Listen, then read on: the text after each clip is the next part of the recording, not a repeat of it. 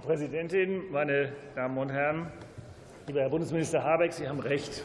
Es ist eine gesellschaftlich sehr schwierige Debatte. Und deswegen sind wir natürlich auch als Union gefordert. Aber ich bitte doch mal sehr um Verständnis, dass dieses Gesetz ein Musterbeispiel dafür ist, wie die Opposition blockiert und gerade nicht eingebunden wurde. Und Und die Reaktionen auf der Ampelseite von Ihnen, Herr Köhler, eben lässt mich ehrlich gesagt kopfschüttelnd zurück. Sie haben gesagt, Herr Köhler, wo ist er überhaupt eigentlich? Ähm, da hinten. Sie haben vorhin eben gesagt, es sei ein Musterbeispiel an parlamentarischem Verfahren. Das ist eine große Verwechslung. Sie haben ampelintern sehr intensiv getagt und es haben auch viele Ampelabgeordnete an dem Gesetz Veränderungen vorgenommen. Das ist mir durchaus bewusst. Aber Ihre ampelinterne Meinungsbildung hat nichts mit dem parlamentarischen Verfahren hier zu tun. Das ist der wesentliche Unterschied.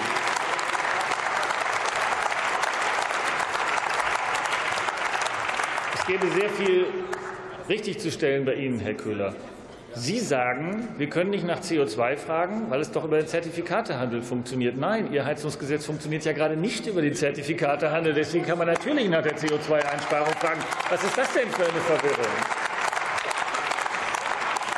Und dann möchte ich mal das alte, von der Großen Koalition beschlossene Gebäudeenergiegesetz verteidigen. Und zwar, wie möchte ich das verteidigen? Mit dem Ergebnis. Auf der Basis des damalig eingeführten und bis letztes Jahr geltenden Förderkonzeptes und dieser gesetzlichen Lage hatten wir einen Rekordeinbau von Wärmepumpen und einen minimalen Einbau von Öl- und Gasheizungen und insgesamt sehr hohe Heizungsumbauten. Und dann haben Sie das in diesem Januar neu angefangen. Und das Ergebnis ist ein Rekordeinbau von Öl- und Gasheizungen und ein Einbruch bei Wärmepumpen. Das ist doch das Gegenteil vom Klimaschutz.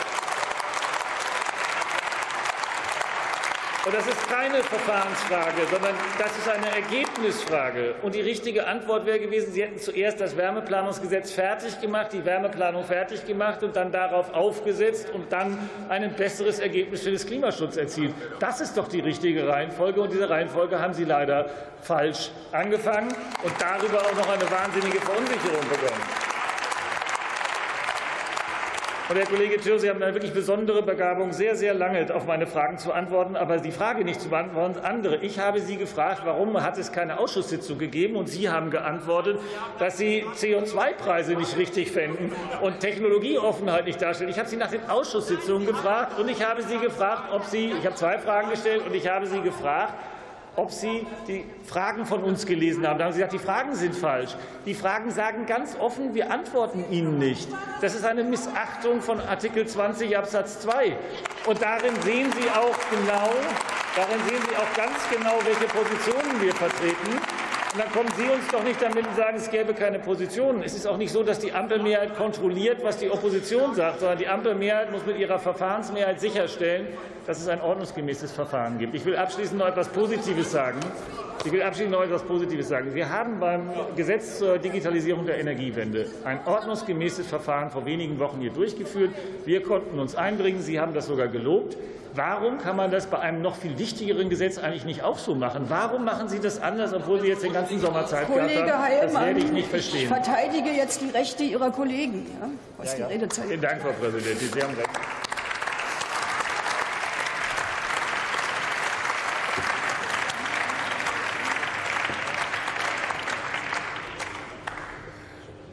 Weil die Kollegin Dr. Julia Verlinden hatte nämlich ein ähnliches Problem und hat jetzt noch exakt das Wort für eine Minute Redezeit.